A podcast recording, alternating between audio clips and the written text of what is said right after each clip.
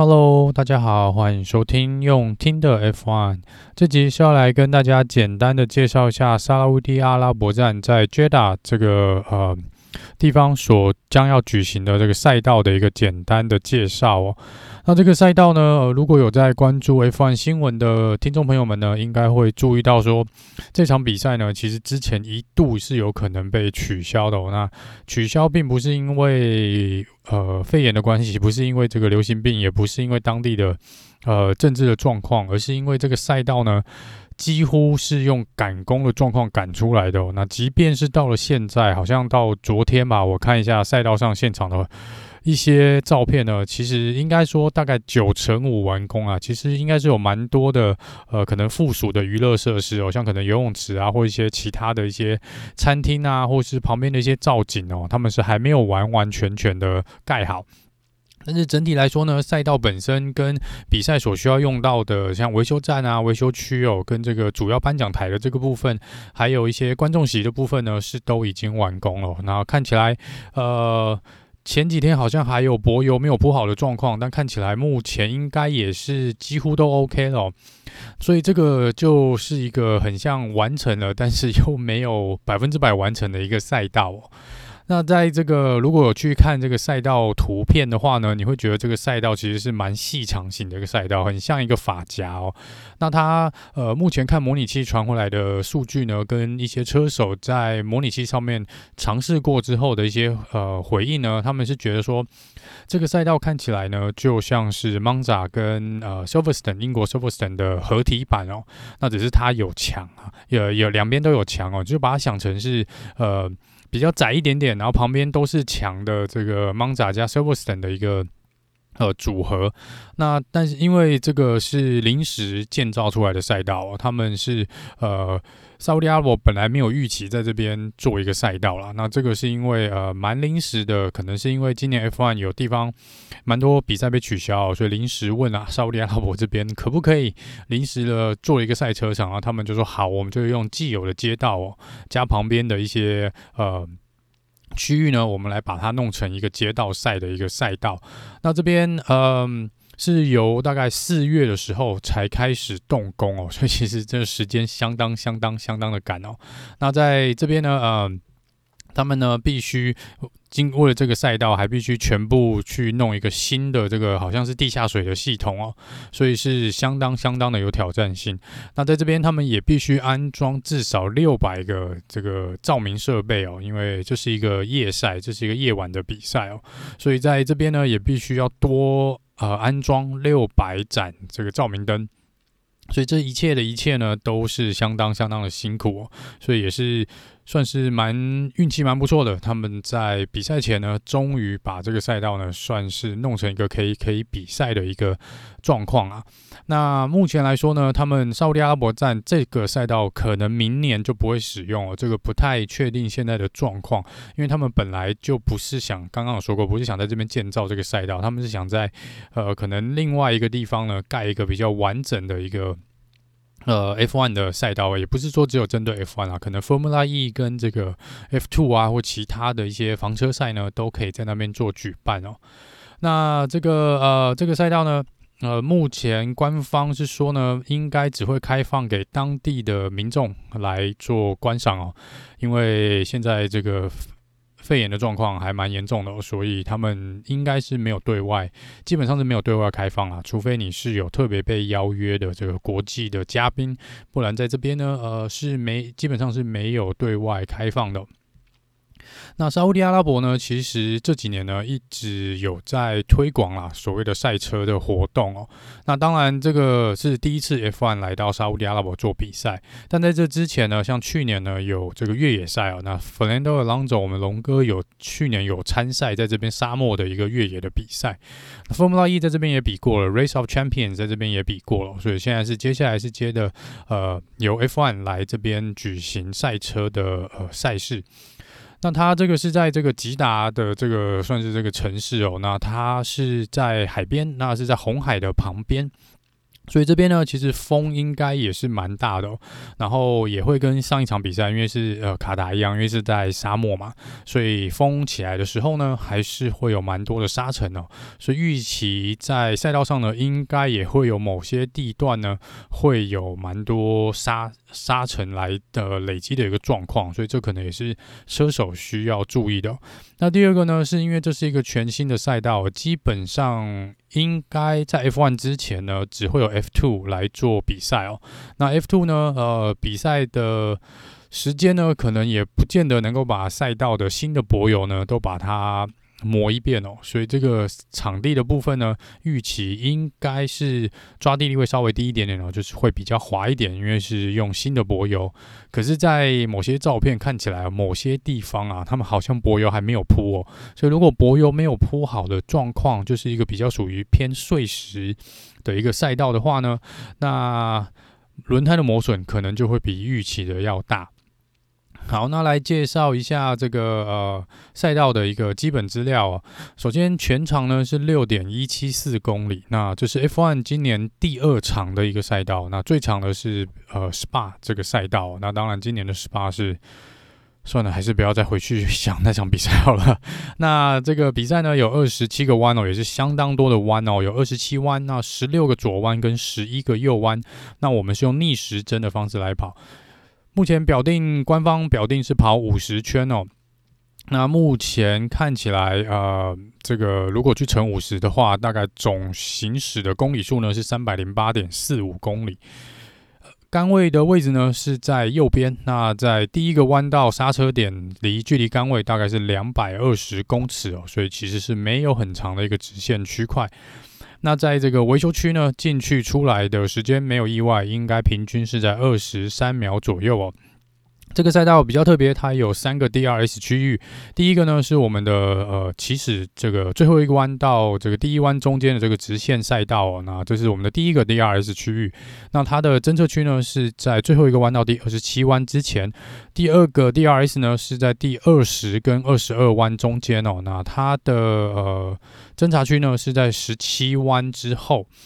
那第三呢是第二十四到二十七弯的中间哦，那这个是中间虽然是有一些弯道，但因为这弯道的幅度其实是不大的哦，所以也算是一个半直线的部分啊。那这边的侦测区呢是在第二十二弯之前，在模拟器这边显示的呢是预计百分之八十左右的呃赛道的时间呢，车手是必须要踩死油门踩到底的，所以这算是一场。呃，高速高速中的高速的一个赛道，所以刚刚有讲哦，就是比较偏 Monza 跟 Silverstone 这个高速型赛道的一个设计哦。那在这边呢，呃，预期的下压力会会。是大概低到中等的部分啦，所以没应该这个轮胎的耗损呢是不会有卡达站那么高哦。所以 Pirelli 上一场比赛用了最硬的轮胎，这场比赛又回归正常哦。我们这次轮胎 Pirelli 所提供的呢是 C2 的硬胎 Hard Tire，然后 C3 的 Medium，C4 的 Soft 就是软胎。那刚刚讲到这个预期给轮胎施加的压力呢，会是比卡达站要少的，但是因为这个赛道比卡达站要窄，然后又是属于一个街道型又高速的赛道呢，所以预期呢，呃，我们应该是蛮有呃非常有机会可以看到 Safety Car，那也应该也是少数今年哦，大概又会看到蛮多。如果没有意外，可能有蛮多 DNF 的 Did Not Finish 的一个状况哦，就是退赛的一个状况。那这是预期的部分啊，因为这边是基本上没有什么犯错的空间哦。那在呃天气预报的部分呢，呃，因因为是在沙漠嘛，所以原则上是不会下雨哦。那这场比赛是没有下雨的因素存在，气候是晴天哦。那因为是晚上的比赛呢，晚上的气温大概是在摄氏二十三度左右。那这个风呢，预期是十到二十一公里不等哦，所以如果刮强风的时候，对车子可能还是有一定的影响。赛道本身的设计呢，因为是街道的关系，所以算是一个比较窄的一个街道的赛道哦，所以在这边呢，呃，任何的小犯的小错或是失误呢，都是有可能让你退赛或是撞到墙上的。那再来另外一个就是在这边看起来，目前模拟器传过来的画面跟游戏中，如果去特别去尝试。呃，跑这个赛道的话呢，它基本上应该是一个蛮难超车的一个赛道哦。虽然有三个 DRS 的区域，但是看起来啦，因为这个大部分的弯道都是属于高速弯哦，然后呃，如果没有意外的话呢，应该是蛮难去吃前车的这个气流，所以你要紧咬的前车的状况应该是比较不容易的。所以这边呢，呃，要做超车，大概没有太多地方，可能就只能在 DRS 结束或是 DRS 中间呢，你要想办法超过去哦。那这边在其他的弯道呢，大部分属于高速弯的话呢，你想要在那边去怎么讲呢？呃，想要用比较晚踩刹车的方式或什么，你就必须要相当的勇敢哦，就是要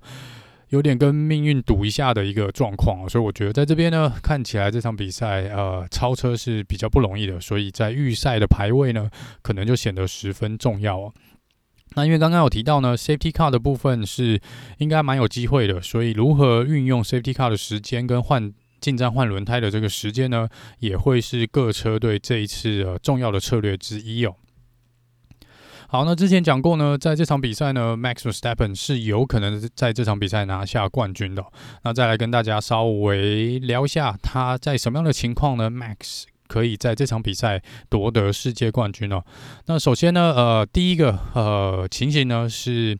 如果 Max 呃如果 Hamilton 没有排跑在十第十名以内的话呢，也就是 Hamilton 排在第十一或者之后呢，Max 只需要拿到第二名，他就会在本站拿到呃世界冠军哦。那第二个呢，就是如果 Hamilton 在呃。排在第十位，那 Max 就必须要跑在第二位，或是呃第二位还有要跑出这个 Fastest Lap 的这一圈的分数哦。那如果 Max 赢得这场比赛呢，Ham Hamilton 是没有办法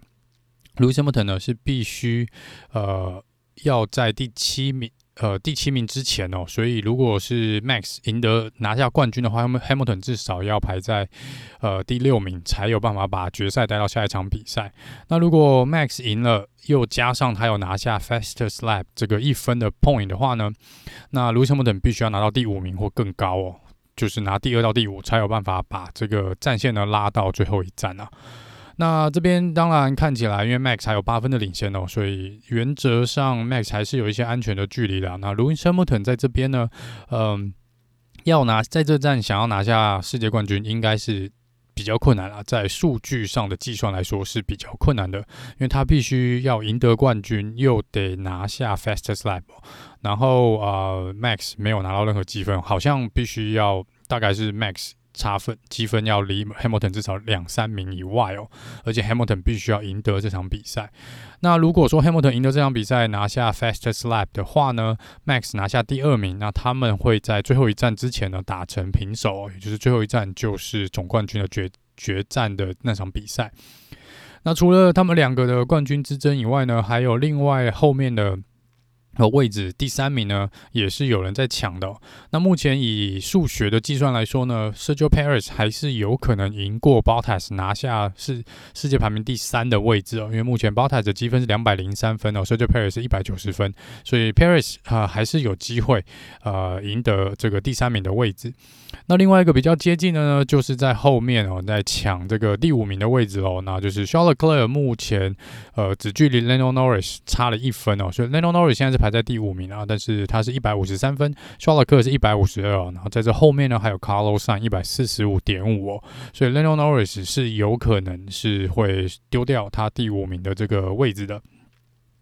那在这个车队排名的部分呢，目前 Mercedes 还是领先红牛五分哦。那这场比赛看这个状况啦，如果 Max 跟 Lewis Hamilton 还是南瓜一二名的状况的话呢，呃，照理说，呃，车队的冠军应该不会在这场比赛制造出来哦，应该会在最后一场比赛才会做决定啊。那这边其实比较重要的就是看 Sergio Perez 跟 Bottas 这边的积分呢，呃。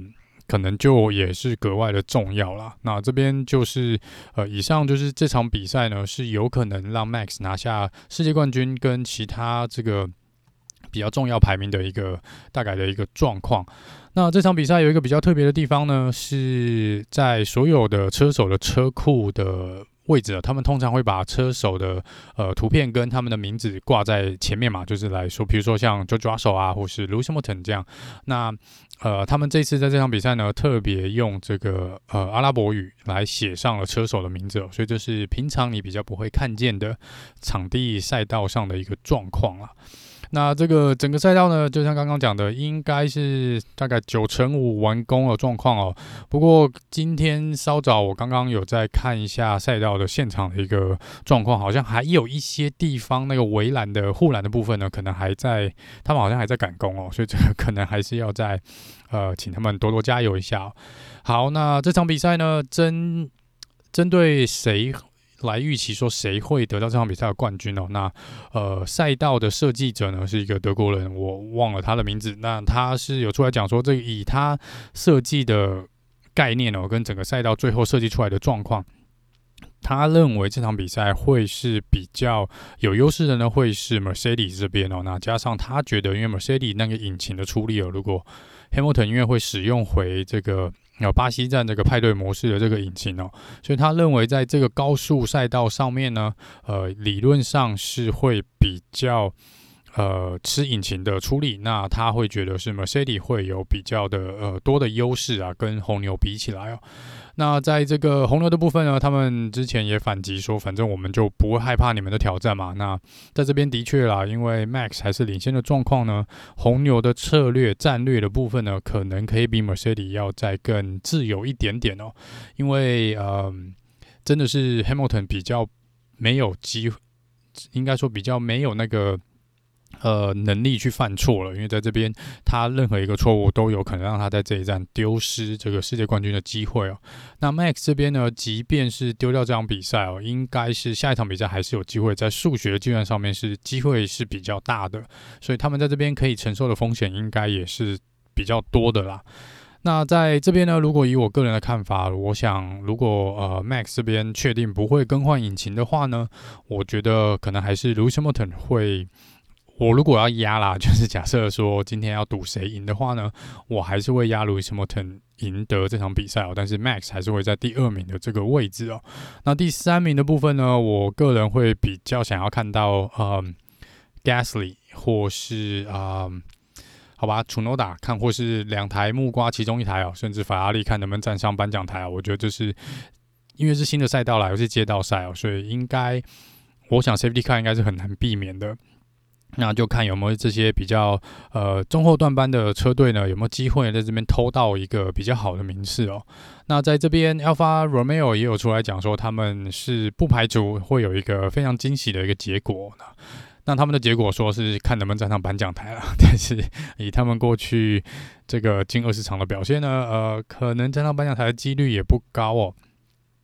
好，那说到 Alfa Romeo 呢，在这边有看到网络上有蛮多车迷在。呃，在呼吁啦，说能不能在最后这两场比赛，不管尤其是最后一场比赛哦，不管最后的结果是什么，希望能够在我们投 Driver of the Day 的时候呢，来投 Kimi Räikkönen，因为那是 Kimi 下一场比赛会是除了这场以外，在下一场就是 Kimi 最后的的比赛，所以就是 Kimi Räikkönen 最后两场比赛啦。那有人就说是不是要来嗯，去给 Kimi 一个 Driver of the Day 哦？但是以目前看起来这个。呃，是有人想这样做啦，但是看来以过去的例子看起来是要真的投完这个票，应该是比较困难的。总之呢，这是大家小小的可能车迷的一个小小的愿望啊。那我们就来看到时候，我个人是会去投 Kimi 啦，但是呃，就是应该是。如果能够成功，那是最好。那没有也没关系哦。那之后可能会做一个 Kimi 的专辑哦，来介绍一下 Kimi 整个呃 F1 的赛车的生涯哦。因为其实我觉得他这生涯其实也算是蛮精彩的哦。好了，那以上呢是这个沙乌地阿拉伯站赛道的一个简介哦。因为这是第一次比赛，所以也没有太多的数据可以参考啦。那就是如果呃有手边有游戏的朋友，可以去游戏里面模拟看看这个赛道。没有的话呢，可以上 YouTube 去看一下，他们用模拟器手跑，蛮多车手还有这个甚至官方应该都有 PO 这个用模拟器跑出来的一个画面哦。所以你可以大概知道一下这个街道跟这个。赛道大概长什么样子哦？看起来是的确啦，是真的比较比较难做一个超车哦，所以这边是呃感觉预赛基本上没有意外的话呢，预赛的排名真的会相当相当重要。好，那预赛这次的时间呢，呃，应该是在我们凌晨哦，所以大概是在十二点一，应该是在一点啊，正赛应该在一。预赛在一点嘛，然后正赛应该是在凌晨的一点半。那在台湾这边的好消息呢，是未来体育台呢有确定会从这场比赛开始来做一个现场转播的部分哦。所以恭喜各位车迷啊，忍了一年将近两年哦，终于呃又有现场直播的节目可以看了，就是不需要来透过网络，那或是去呃。花钱啦，去订阅这个可能官方或者 Sky F1 的这个 channel。那这边就是如果在台湾时间允许的话，你又有第四台的朋友呢，可以去看未来体育台哦。他们会从这一次这场比赛呢开始做一个呃直播的部分。那最后是有一个关于个人的一些消息哦，就是我因为在这两天会去接种第二剂的疫苗，所以我不确定会不会有什么副作用。因为第一剂呃虽然没什么副作用啊，但是如果说副作用严重的话呢，我也许没有办法呃在这边帮各位录制或者简单的呃讲一下这个预赛的呃部分哦。那没有的话，真的身体不允许的状况，可能就是透过呃。粉丝团或是这个社群社团的部分呢，来抛这个预赛的一些赛后的一些报道哦。好啦，那以上呢就是这集比较简短的呃 podcast。那这集主要是关于赛道介绍的部分。那我们就预赛之后见喽，拜拜。